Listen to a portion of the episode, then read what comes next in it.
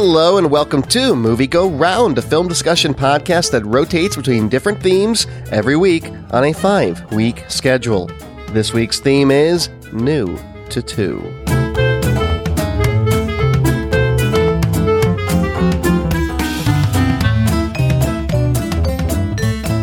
Hello, everybody. My name is Brett Stewart. Joining me on this fine evening for a new to two episode of Movie Go Round, Nicole Davis. How are you?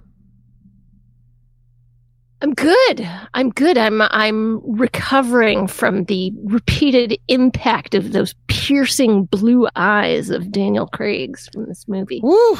Those baby blues. David Luzader, how are you? How did you deal with them?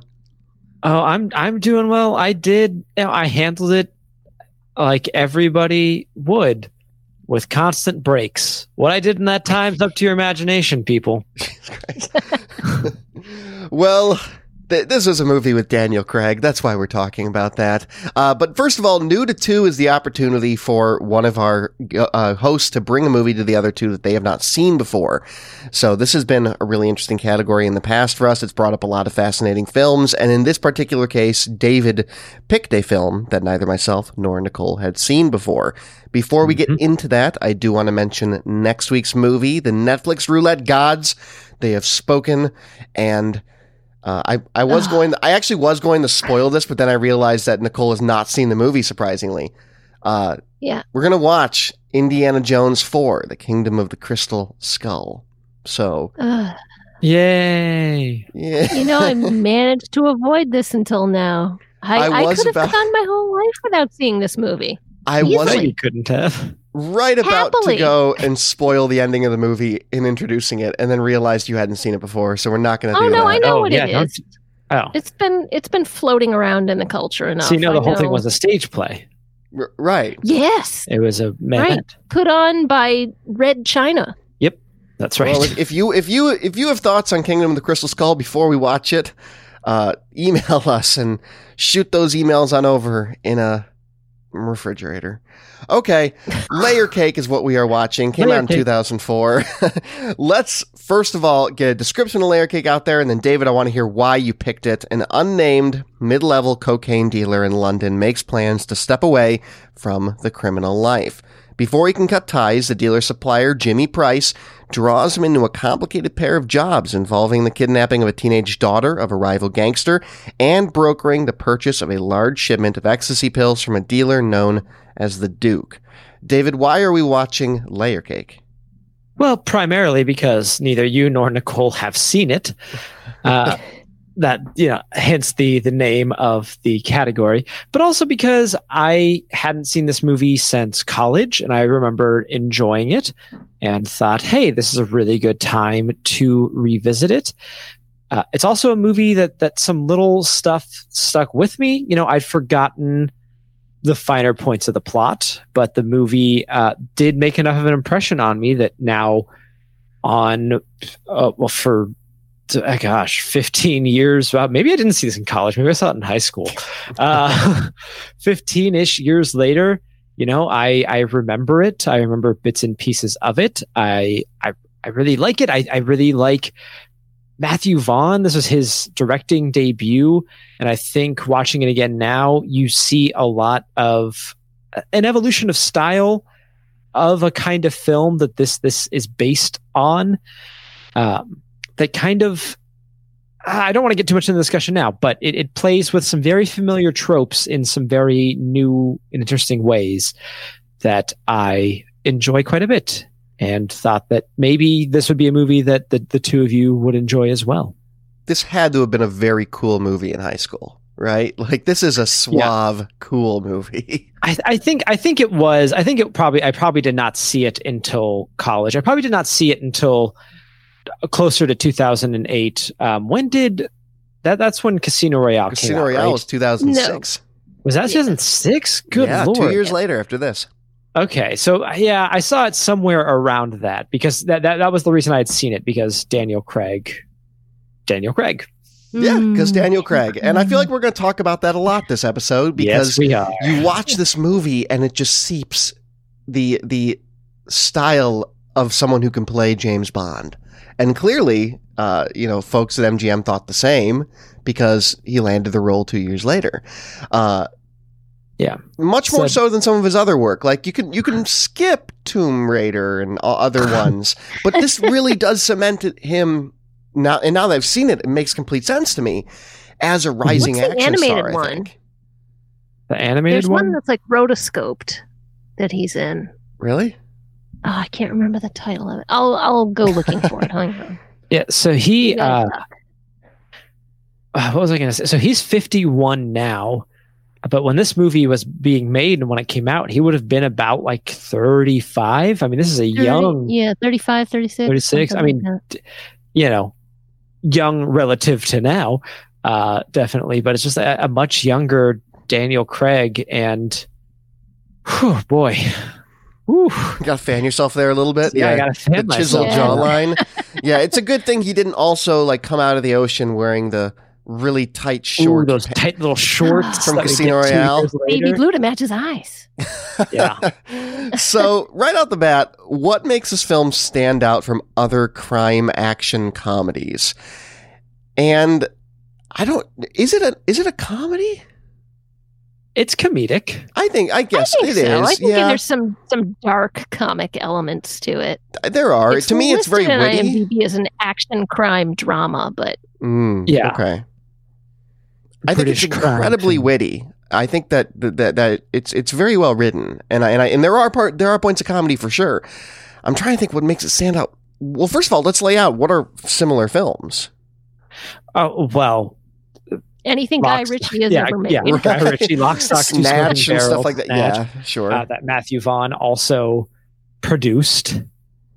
okay. Um, I mean, those are those are like those are kind of the big ones that my brain gravitates towards. Mhm. Um, I think you kind of got some elements of of some Tarantino. You know, some some Reservoir Dogs is kind of in there a little bit in some A little bit. places.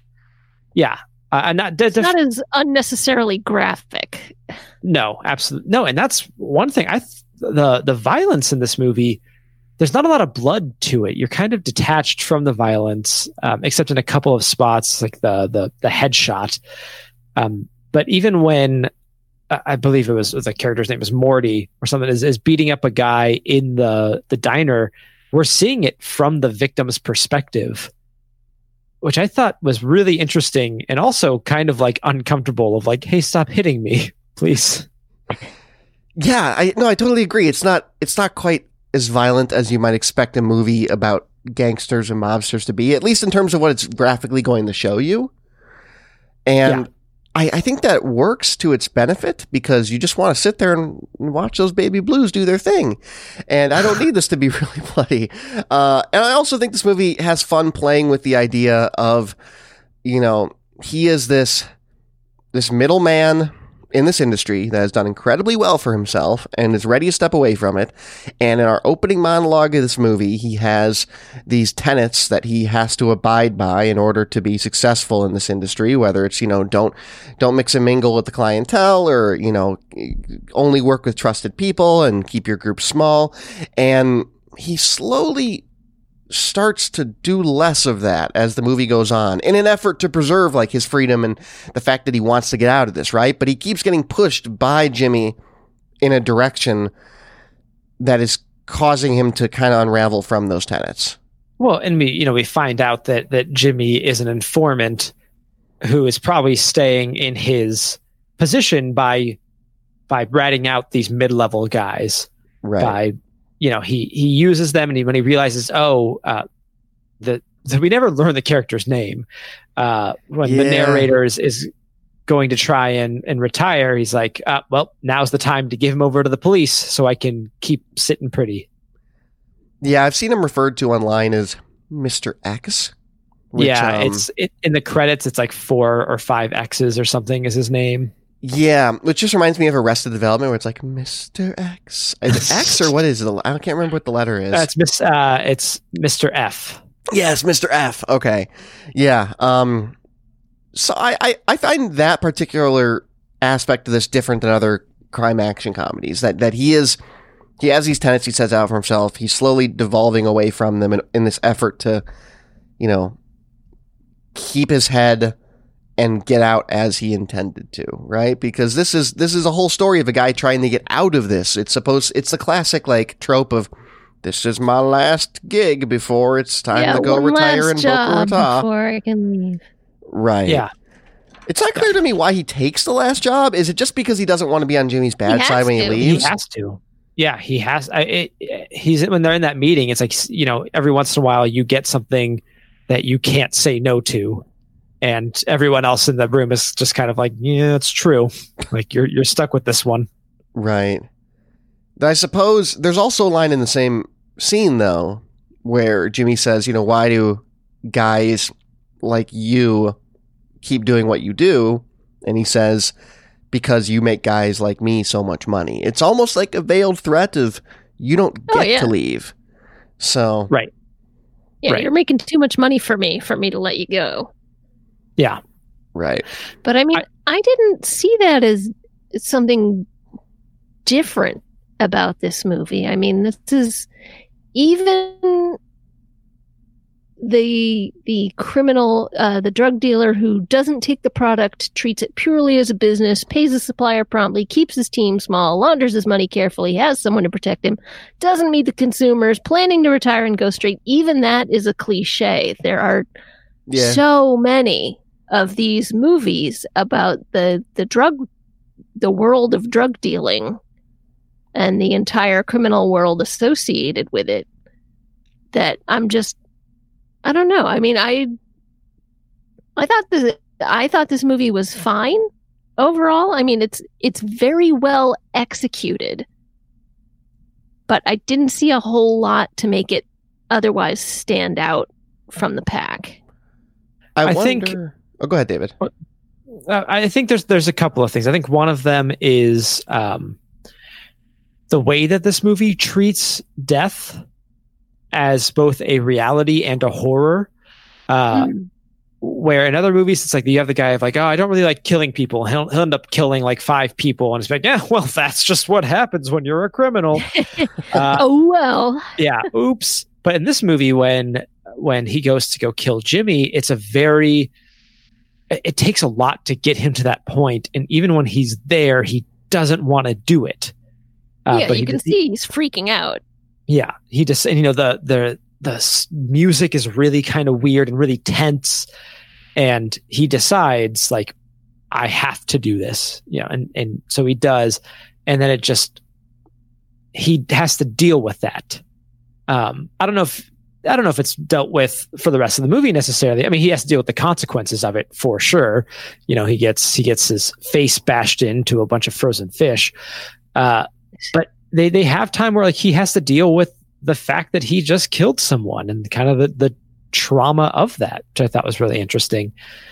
Uh, I also want to kind of along with that uh, to read a little bit of Roger Ebert's review of it. Uh, he discussed Craig's performance. He said Craig is fascinating here as a criminal who is very smart and finds that it is not an advantage because while you might be able to figure out who uh, what another smart person is about to do, Dumbos like the men he works with uh, works for are likely to do anything.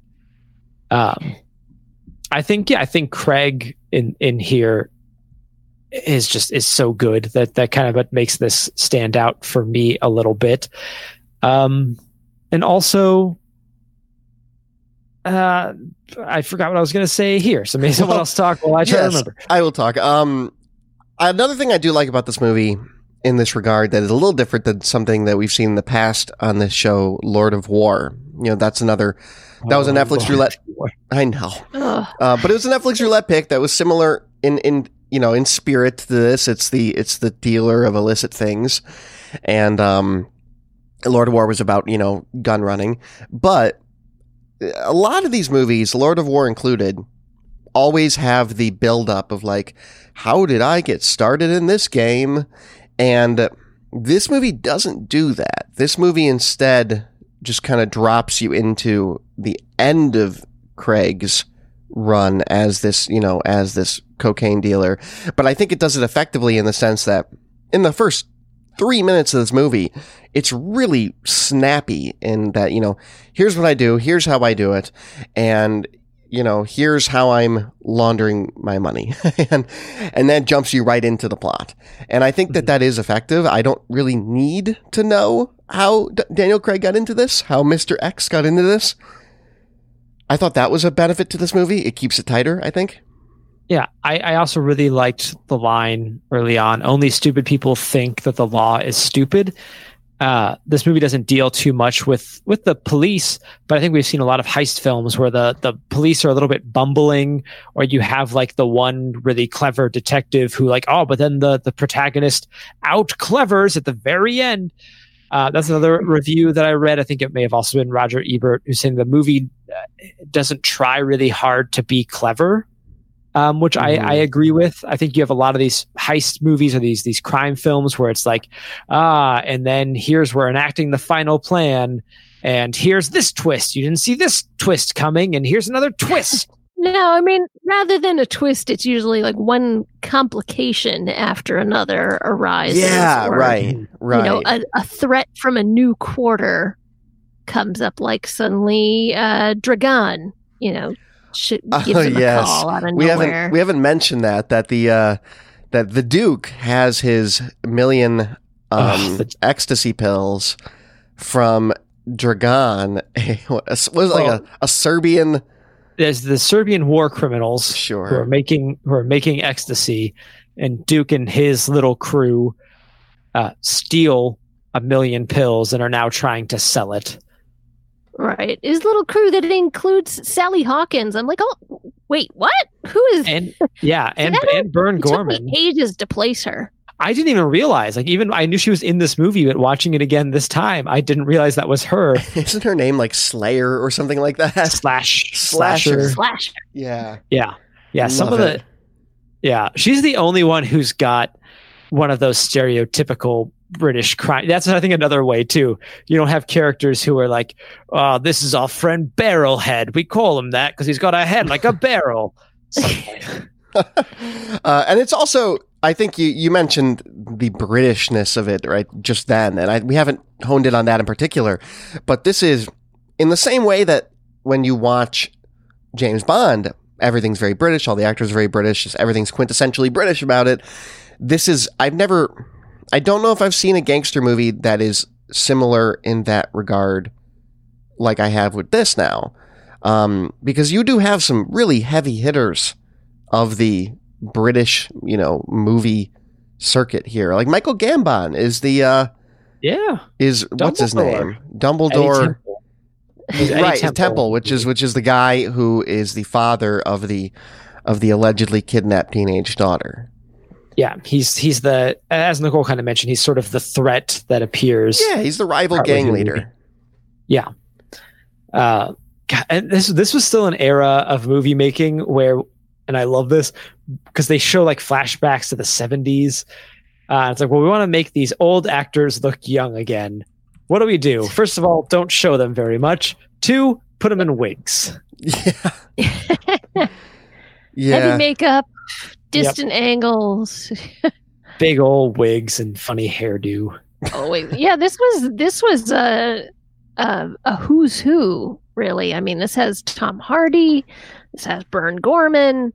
This Yeah. has George Harris, who I recognized but didn't know by name. I think I actually know him best probably from Raiders of the Lost Ark as the submarine captain. Yep. Wow, deep Uh, cut. he plays Okay. Morty, yeah, Yeah. the big tough guy. Yeah. Let's Um, have uh, Colm Meaney. Colm Meaney, who's in Uh, everything. Yeah. Uh, Sienna Kenneth Cranham, Yeah, who I know best from Rome. Yeah, Sienna Miller, which we kind of mentioned in our in our Slack, where Sienna Miller. This was around the time where Sienna Miller's name was everywhere. I don't understand it. I don't, but in the mid two thousands, like I heard that name a lot. Yeah, she's a complete blank for me. You know, she doesn't register as a personality in any way to me. But she's been in a lot of like in a lot of high profile stuff. She was in both Yeah. Foxcatcher and American Sniper. Yeah, I mean for yeah, me she's one of. Sorry, go ahead. Oh no, I was just gonna say for me, the scene in which um Mr. X becomes infatuated with her, uh, is just so unsexy to me. like yeah. she's just like like she's doing like the the Elaine like full body dry heave in a club while he's sitting next to her like scrawny boyfriend. I think played by Ben Uh, Whishaw. Whishaw. Yeah. Oh, yeah. Yeah. Yeah. Paddington is in this And movie. Whishaw. Yeah. Let's not forget that he is Paddington. But but there's nothing about Well, like like this is the movie that convinced me Ben Whishaw will always look about 22 Yeah. and Daniel Straight Craig will always look about 45. Straight up, I thought, I thought in uh, not Quantum of Solace. What was the the the Javier Bardem one? Spectre. Spectre. No, not Spectre. No, no, no. Skyfall. Oh, I'm sorry. Skyfall. God, we did it on the show. Yeah, in Skyfall, you could have told me, yeah, this is uh, this is Paddington. He's about twenty four, and I would have said, yep, that makes sense. Uh, Yeah. But Yeah. really, he was like thirty one.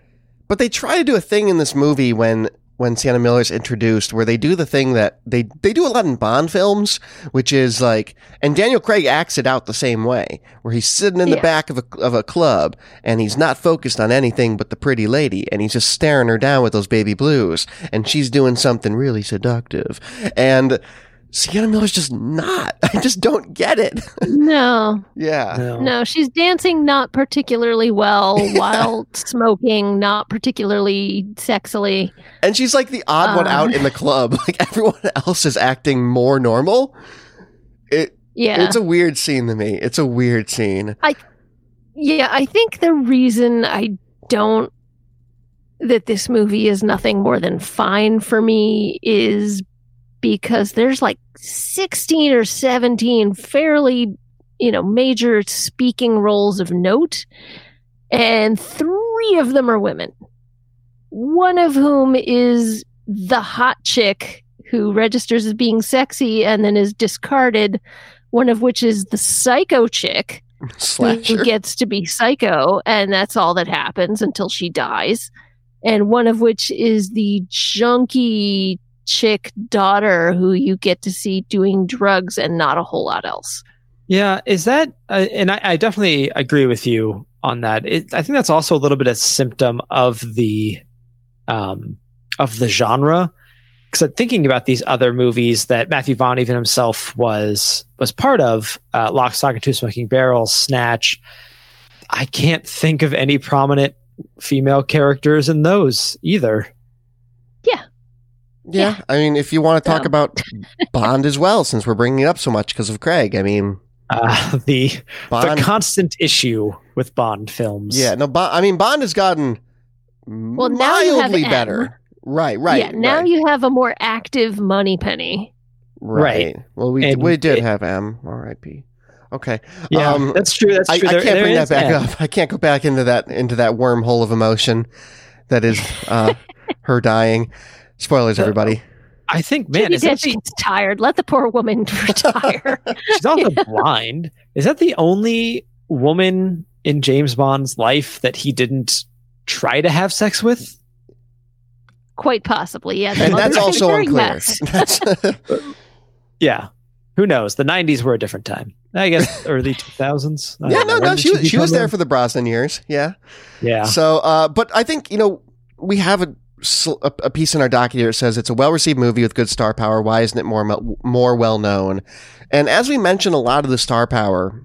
Daniel Craig aside, you know, you have someone like Tom Hardy in this playing Clarky, who's not in it a ton. In fact, well, and Tom No. Hardy. Tom Hardy was also still kind of nobody. That's what I mean. Is that, is that you do have a lot of the younger guys in this movie, whether it be Tom Hardy, Daniel Craig, Ben Whishaw, they are kind of unknown entities. The bulk of your star power here, I think, is probably just Michael Gambon. In, in terms of like, well, and really- Colm Meaney has been in a ton of stuff. yeah, that's true. That's true. Um, He's and he's really good at being menacing, you know, especially is. which is probably surprising for people who only know him from Star Trek The Next Generation.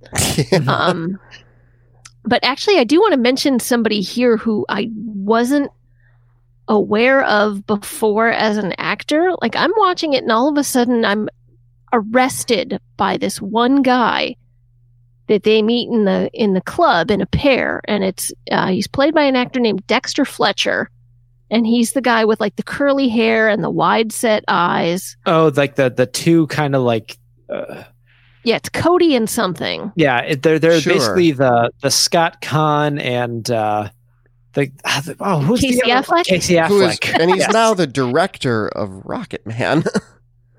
Yeah, yeah Oh. Rocket Man and, and the uh, pickup director of uh, Bohemian Rhapsody kind of shooting his own movie in the foot. Ah, yes. so, um, still yeah, and I'm just like, who is that guy? Why isn't there more of that guy in this movie? Because I couldn't stop watching him for the Yeah. short amount of time he was on screen. Yeah, they're they're the they're the two guys that are hired to find um, the the daughter and the the Yeah. boyfriend. Uh, I yeah, I, I really liked him as well, and I I gotta shout out. I know to you guys, he's really kind of nobody, uh, but Matt Ryan is in this movie, and Matt Ryan's currently playing Constantine in the whole CW universe. Um, Who is also- Matt Ryan playing in this movie? He was one of the junkies that they're getting information out of. oh, well, that's exciting. Uh, yeah, but like for me, it's cool. good for the tiny amount of time they got to be on screen. He's also the main character in uh, Assassin's Creed Black Flag. There you go. Uh, yeah, yeah. So that, okay. that was that was that was Brett's touchstone right there. Yeah, But I, I just- got the reference. excited.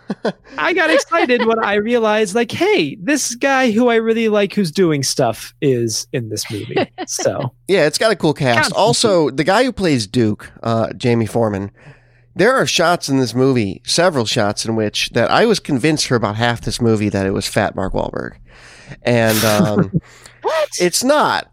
He his face no, is I just thought it was whiter. like British Oliver Platt kind of Thing. oh, thing. that's even Uh, better. Oh, Wait, that's is Oliver way Platt better. Not British. No, he's not British. Why He's I- just good enough to be British. Does he have He a British looks so accent British. in uh in Three Musketeers? Oh wait, No, but they're not doesn't. British. They're not. They're French, I for- and none of them have accents. oh yeah, I forgot about that. Come Okay. of them even D'Artagnan, try to have French king. accents. Thank God. Yeah. In that version, D'Artagnan. Okay. Um, the anti Guy Ritchie Guy Ritchie movie. Uh, so Guy Ritchie was originally tapped to make this, right? And then, Of- I- of course he was. yeah, it smells like a Guy Ritchie movie. This is- you know, it's It does, but I think it it kind of has like it starts off with that with the narration mm, uh, hmm that is super Guy Ritchie. You know, there's that that, that the line that that stuck with me over the years. Only the stupid people think the law is stupid. Uh, it it's kind of has the same some of like the same ridiculous gang members who who are a little bit bumbling but still effective. I think what the reason that I call it the sort of anti Guy Ritchie Guy Ritchie is it feels a little more polished. I think this was Matthew Yeah. Vaughn's directorial debut, and dude's good. Like I I know we Yeah. all know this now, um, but even then, for this being a first movie, like it's really well shot. Uh, yeah, I mean, this is the guy who shot, who did you know my favorite of the X Men movies. He did X Men First Class. yeah, And, Yeah. He directed. You know, I thought he did an excellent job with that. Uh, he also went on to do the Kingsman movies, which Yeah. I do not like as much. They're they're well shot, they're well executed, but I just the they got some issues. they've got a they leave a nasty aftertaste. Their, their brand of comedy has some me. issues. yeah, Um, I never got around to Golden Circle, but I really enjoyed Stardust, which he also. Yeah, Stardust is great. Now, Uh, I think Guy Ritchie, in a way, at least for me, I struggle to get out from underneath the the often cheesiness of his movies. Like they don't feel as when when he's doing a, a gangster movie or something like that, it doesn't feel as real to me as something like this could feel to me. I don't know what it, I can't really put my finger on it, but there's a stylistic you know choice that Guy Ritchie makes that always comes makes his characters to me almost borderline cartoonish. Well, yeah, because they they kind of are. I mean, his and any like, like, look at look at Snatch. Look at Brad Pitt's character in Snatch. That's the one that you probably remember, Yeah. and that is a cartoon character. That's exactly Jason what I'm talking Statham- about. Yeah. Jason Statham was always kind of chewing scenery. And look, I love Jason Statham in those early Guy Ritchie movies. He's great in them, but they are kind of playing into stereotypes. Where this also, uh, because Guy Ritchie movies are very typically like you're dealing with the the the dirt level guys, the the guys who are in the grime, in the muck. Uh, in this one, you're a bit removed from that. Right. Yeah, he'll bring he brings the grime and the monkey into stuff that you wouldn't expect, like the. Uh, d- did you see his King Arthur movie? I did I not. did not. It looked bad. Now, I I did, and I actually enjoyed it oh, really? because everybody in there is everyone in there is having a grand old time. Ooh, that actually It's makes not- me a little bit I'm not- interested. I'm not gonna see. I'm not gonna say it's great, but it was fun. Okay. I Yeah. thought it was fun. The, a- Um, a, guy, Guy Ritchie is a is a filmmaker who loves the possibilities of film. I think, and he's not interested in making something that's entirely realistic. He's not interested in making something that's, um, you know, while he likes bringing in the grit and the dirt, it's still not a world you're going to entirely recognize. And he doesn't care, and that's I think that's fine. You know, I think he executes what he wants to do well. I think Matthew uh, Matthew Vaughn here is doing something a little more, a little more grounded, but it, it at least in this case, it's still very stylized. Yeah. it's still very polished. it, Even with Daniel Craig getting his face bashed into an ice chest it- ooh, next to Oh, a man. severed frozen head, it's Oof. still it's still surprisingly sort of glossy looking. Yeah, and I, I think also a little bit why I, I sort of mentioned is I called it the anti Guy Ritchie Guy Ritchie movie. Um, while it has all that trappings, I think the ending is not an ending that Guy Ritchie would have given it. Oh yeah, I we think Guy got. Ritchie. Yeah, I think Guy Ritchie likes Guy Ritchie likes giving his criminals a, a happy send off. He likes, Yeah, I give him credit that I wasn't expecting that ending. yeah, Yeah. So before we pivot into that really quick, um, as long as we're talking about Guy Ritchie, I do want to mention that uh, Dexter Fletcher, again, the guy who made Rocket Man and was in this movie as one of those two guys he hires, uh, he has now come on board as of today. This news broke at 9 a.m. today uh, that he will direct the third Sherlock Holmes film with Robert Downey Jr. So they're bringing that Oh. back after like almost a decade. And I, I mention it because it, th- those were Guy Ritchie movies, both of them, uh, the ones Yeah. preceding it. Uh, are we far enough removed from those to realize they're not like. good, or is that just me? like, I liked them. I like the first one. First one. I Yeah. don't remember much about the second one. I don't remember much about the second the one. second one had a Uh, train Book of scene, and Shadows they had put Noomi Rapace in it. yeah, they put yeah, it also had Jared Harris. Yeah, they put Robert Downey Jr. in, in like it was it was this. All I remember was was the one where they tied him up shirtless, put lipstick on him, and threw him out of a train. So You, Robert Downey Jr. needs to stop trying to do a British accent. He Yeah, not really good. does. isn't that good? Uh, Um, and, and one last one last thing before moving on from Guy Ritchie entirely, The Man from Uncle. Watch it. Yeah, I haven't seen I it. enjoy. I liked the hell out of that. That's that what was I'm saying. And People I- got to see it. I'll report back on Aladdin at some point. That feels like the the weird entry in his most recent, you know, the last couple of yeah, years. that of is, a, that filmography. a weird one. I'm, I'm kind of excited to see it though because I do love Aladdin, but making a ton of money. you know, a ton Yeah, of almost made up money. Oh my god, we have a we have a movie draft between you know us and some pe- you know some some people in my family, and uh, woo, the one person that bought Aladdin is smoking it. it's like Uh, four hundred Lion King's million.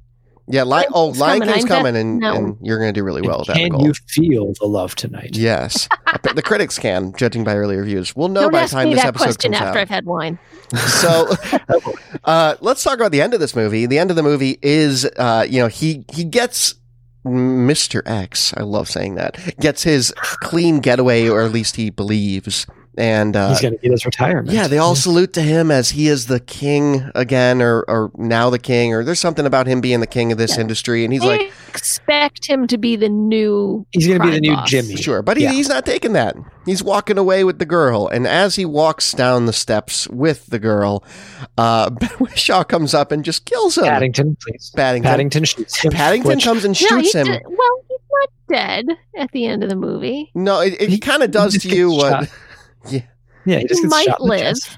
Sure. Now, now it's and, and as Nicole said, it's incredibly unexpected. I didn't expect it.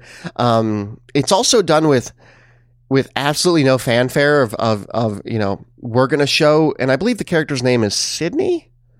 Sydney. Yeah, Yes. we're, it- they don't show you Sydney really like driving up or approaching him or saying anything to him. There's not even a musical cue. You just, you know, see him very briefly. There's a gunshot. He's on the ground. Sydney's running and away. he and Sydney apologizes, Right. Which I Yeah. also weirdly love. Uh, and yeah, he just is sorry and then shuffles off. and it's Yeah. so it's so you know unromantic for the Mm. death of a of a otherwise romanticized character or at least a character that is romanticizing his own departure from this industry of sorts.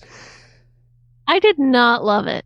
So Really? let me ask you then. Oh, I there are I didn't hate it, but there I are mean, I two it was just I don't know the way the way it was played. It's like he comes up out of nowhere, shoots him, says, eh, "Sorry," like he was pushed to do it by somebody else, maybe, Hmm. and did it because he felt like he had to, and then shuffles off again. And it's just, I don't know, it's not satisfying in any way. So let me ask I you this: There There's a little bit the point to it, but we'll, we'll, all right, go ahead, Brett. I, I and no, I think David has a point, and I think you do as well, Nicole. Would one of these two endings satisfy you more? There are two endings on the DVD as alternate cuts. The first one is um, uh, what Ben Whishaw gets Paddington. Paddington gets in a car and follows them.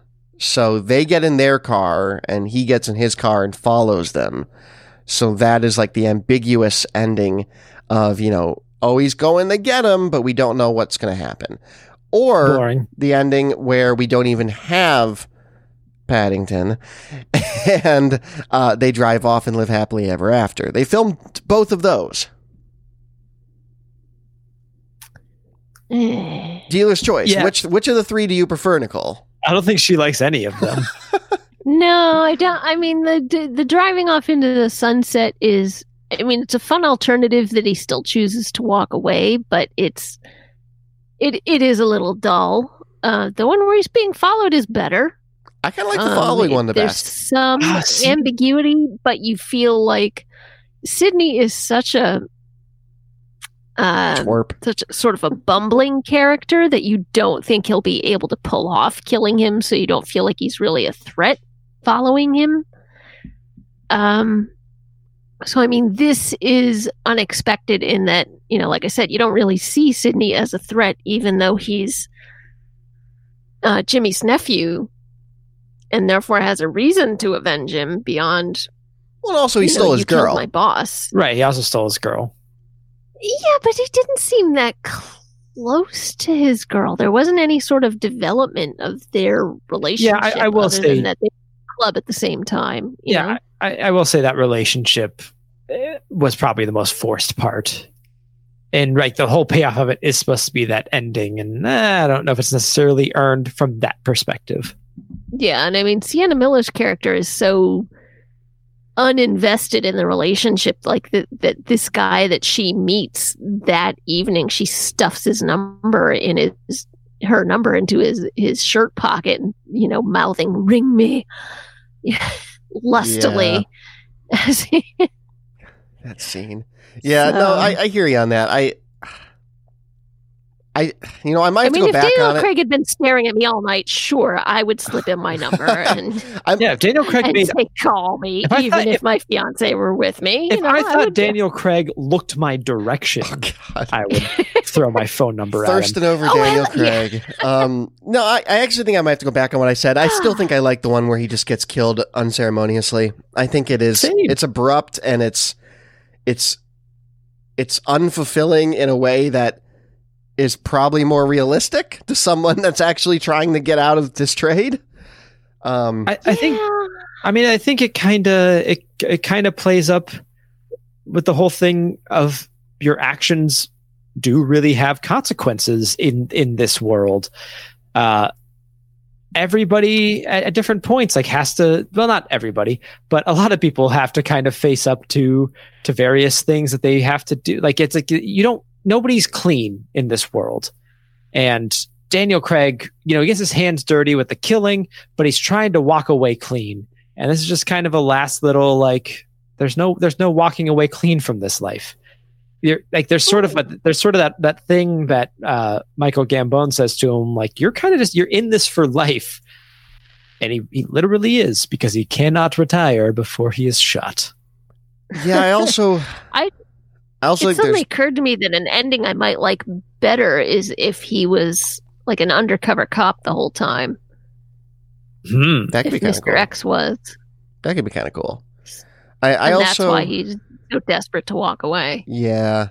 I also do like that for a guy that is as meticulous and as um you know uh he really makes an effort throughout this entire movie from the intro monologue throughout the entirety of it to be the the smartest guy in the room with all these other criminals.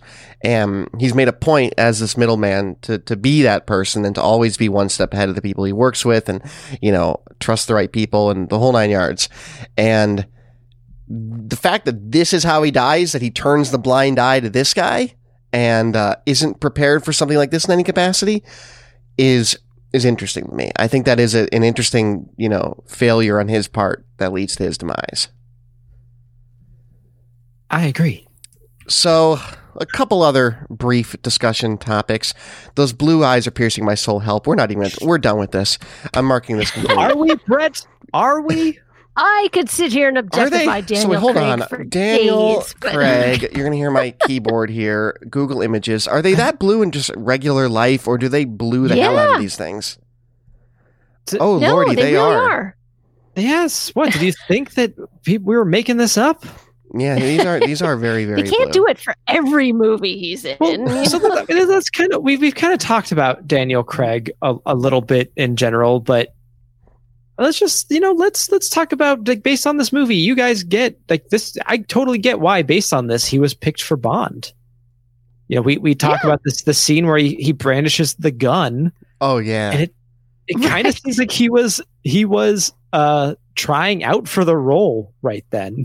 oh my god. it yeah. really does. You know, Jimmy gives them not Jimmy, uh Gene gives him the gun and he's like holding it and he looks unsure at first. And then he starts you know, holding it and pointing it like as if it's something he's seen done in the movies. In a James Bond movie, yeah. in a James Bond movie, perhaps. Yeah.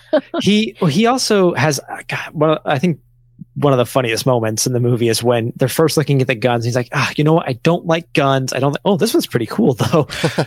like immediately once he's around it, he's like, oh, that's World neat. War II.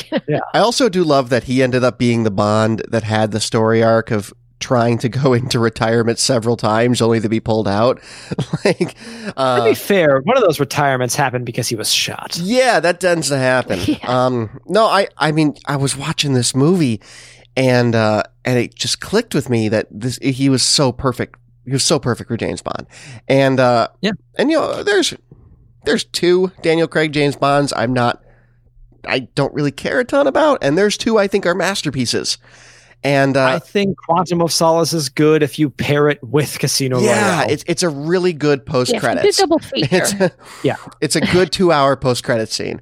Uh, I think it is indisputed, regardless of what you think about what is four entries thus far, that Yep. he is he was made for to be James Bond, right? Like as a, a, a- all things considered, he's done a very good job at it, and Yeah, it was I- perfect casting.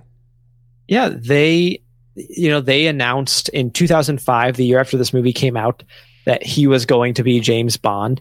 And when they when they do that announcement, it's like it's huge. It's you know, you see white smoke out of the the chimney in the Vatican. It's a really big deal. Really? no, that's how they announced the Pope. Um, okay. Uh, but they when they when they announced it, it was all of the outlets were saying layer cake, layer cake, layer cake. That that was the movie that apparently solidified him in that role. Yeah, the same crew that don't like a black little mermaid were like, James Bond isn't supposed to be blonde. Yes, I want to Yeah. talk about that because when so we're really gonna we're really gonna piss off Nicole here. Um, when it got announced that Daniel Craig had become James Bond, I remember being in my fourth grade classroom. I'm not. I, I'm not even. I'm not even Oh, joking. I remember So- being in my fourth grade classroom, and everybody was like, "He can't be blonde." Like this was a hot topic amongst the what eight year eight year olds, nine year olds, somewhere around there. Um, Hair dye does not exist for crying out loud. well, yeah, yeah, but they didn't make him dye it. Like he stays blonde. they no. didn't. No, because it would be stupid to make him diet. That that would Yes, be. would. But I remember that was It's- that was contentious. We weren't we weren't quite at the at the level of of like we're gonna fight about whether or not Idris Elba should be James Bond. It was more mm-hmm. petty. Although he's too old to start. Now. He is too old to yeah, start yeah. now. I would have, I would have loved Idris Elba back in the day. Would've loved but it. It's it, it's yeah. And it's, he would've been a little loved it. Bit too much. Multiple times, Idris Elba has repeatedly said, like, "You guys keep telling me that you want me to do this. Just ask me." Like, oh well. Yeah. What, what also, could well, been? also, wasn't James Bond um, Scottish in the books? yes, yeah. Yeah. Mhm. Yeah. Then we've had British guys do it. So yeah, if you're going to get upset that we have the wrong hair color, get upset I mean, that we we have, have English guys who've been doing it. Right, that's what I'm saying. If you're gonna get like you get upset that we've had the wrong accent for most of the actors. I mean, if you look at the original drawing, they did it pretty much right with uh with the, the first guy. Sean, Sean Connery. Connery. Sean Connery was pretty much right. Everyone since then has just been a, a different guy, and that's fine. What's next, That's- yeah. David? Jane Bond. Maybe I don't know. Yeah, Uh, I- I mean, Daniel that- Craig is a really good actor. He's great. He's very charismatic. Even when he's not doing a whole lot, you still want to look at him and What- see what he's going to do next. Yeah, I mean, a- as much as I'm excited about Knives Out for a number of reasons, Yes. a big one of them is because he's in that. Uh, and also, I love that a murder mystery is called Knives Out. And his Also, if voice in the trailer, his accent he's put on. Have you seen Logan Lucky? I saw it. I saw Oh my it. I saw it. Like it was one of those things I put on Netflix and then just never kind of like paid too much attention to. So I need to go back into it because you guys always You talk about it. It's so good. You need to because that is like him uh, uh, deciding that, like, you know what, I'm gonna do the opposite of James Bond in just Yes. about every way, and it is Yeah. amazing. It's so good. Yeah. That's cool. He's doing like this sort of pseudo Appalachian Okay. accent and it's very sort of high and we are funny dealing with and- science. it's right. Now don't peek now. You know. Yeah. Oh, it's it's so So- good. Yes. Oh my God! There's actually a Jane Bond debate happening in our current cultural lexicon Let's stop it. Let's Of stop it right now. because Just- the woman. Of course there So is. Maria Rambeau, who is um Captain In Marvel's Captain Marvel, friend, yeah. Maria, her. African American um friend that has the the son or the daughter. She has a kid. I can't remember if it's daughter. daughter. Yeah, Maria Rambeau's the character's name. I don't think that's the actress. Oh my bad. Okay. It's, Oh yeah. Um. it's the Shauna Lynch. Yeah. Apparently she's now kind of rumored. Okay. Sure. Oh, you know, here, you know what happens when they're like, "Hey, there's might be a new James Bond." Uh, there is about 800 rumors. Uh, every single British actor Oh, yeah. working in the It's last Doctor decade Who. is is said Yeah. to be yeah exactly eh, no it is they will name 25 i get they're like oh well this this actor was back in london they must be meeting about james bond come come on Yeah. Yeah. No, for sure. So Daniel Craig. Nice. Love him Mm. All right. Nice. I, I think we can about end the show with that. David, I think this was a this was a this was a good pick. I, I really enjoyed it. It was something that I'd never seen before. It gave me better context to why Daniel Craig ended up where he's at, and I it gave me more appreciation for him as an actor. It was fun. Um, thank you for bringing it to us, Nicole. Do you have any thoughts as a as a first time viewer? Mm, Daniel Craig. yeah no No, I, no, I mean it was it was fun. It was a very well executed crime drama thriller, whatever you want to call it. It's almost a heist movie, but not quite. I I'm not sure what to. Yeah, it's a a british one british last crime job kind of thing. Yeah. yeah i'm you know i'm glad that you guys enjoy it i thought nicole that you might like it maybe a little bit more than you did but you know that's fine that happens Well, Yeah, I did dislike it.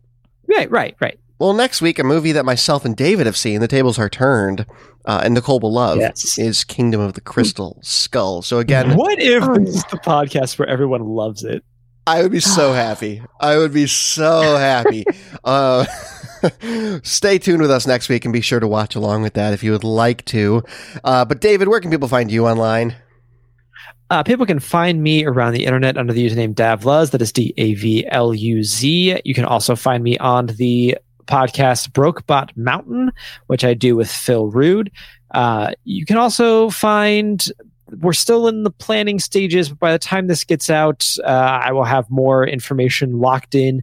Uh, but my former Heck Yeah Comics co-host and I um, have decided to do a limited run podcast where we do a, a retrospect on Final Fantasy X and 10 2.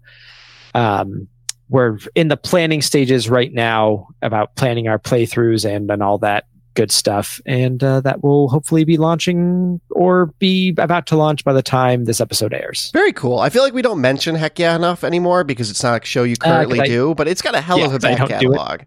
Like uh, 163 episodes. Yeah, so be sure to check that out, everybody. That sounds very cool. I can't wait to be further confused by everything Final Fantasy. Uh, Nicole, where can people find you online? I take care of our Facebook page at facebook.com slash moviearound podcast. I have a Letterboxd page, Nicole underscore Davis. And that's pretty much it. I poke at Twitter once in a while, but every time I go on Twitter for like 20 minutes, I'm reminded why I don't go on Twitter anymore. Yep. So you're in the wrong parts of Twitter. Uh, yeah. Yeah, that's that's pretty much it. Wrong parts Twitter, Nicole. In Chicago this week, hashtag Gator Watch. Follow that. It's everything you need on Twitter. Uh, Google it, everybody. Well, and you, we can go see the Gator movie. Yes, the Watch, or what it's called. It, what's it called? No, the Watch. The Crawl. Crawl. I sure. think. I don't know why I thought the Watch. It's one about a gator in a basement or something, and somebody's trapped in there with it. That perfect. Perfect. Uh, by all means, audience google chicago alligator. All right uh, you can find me on twitter at i am brett stewart. You can find the show at uh, if you go social.mgrpodcast.com you're gonna have links to all this stuff the show the show notes us on social media the whole nine yards the show on twitter and facebook. Be sure to follow them on Twitter and Facebook. That way you can vote on the You Did This to Us rounds every single time they come around. We'll see you next week for Kingdom of the Crystal Skull.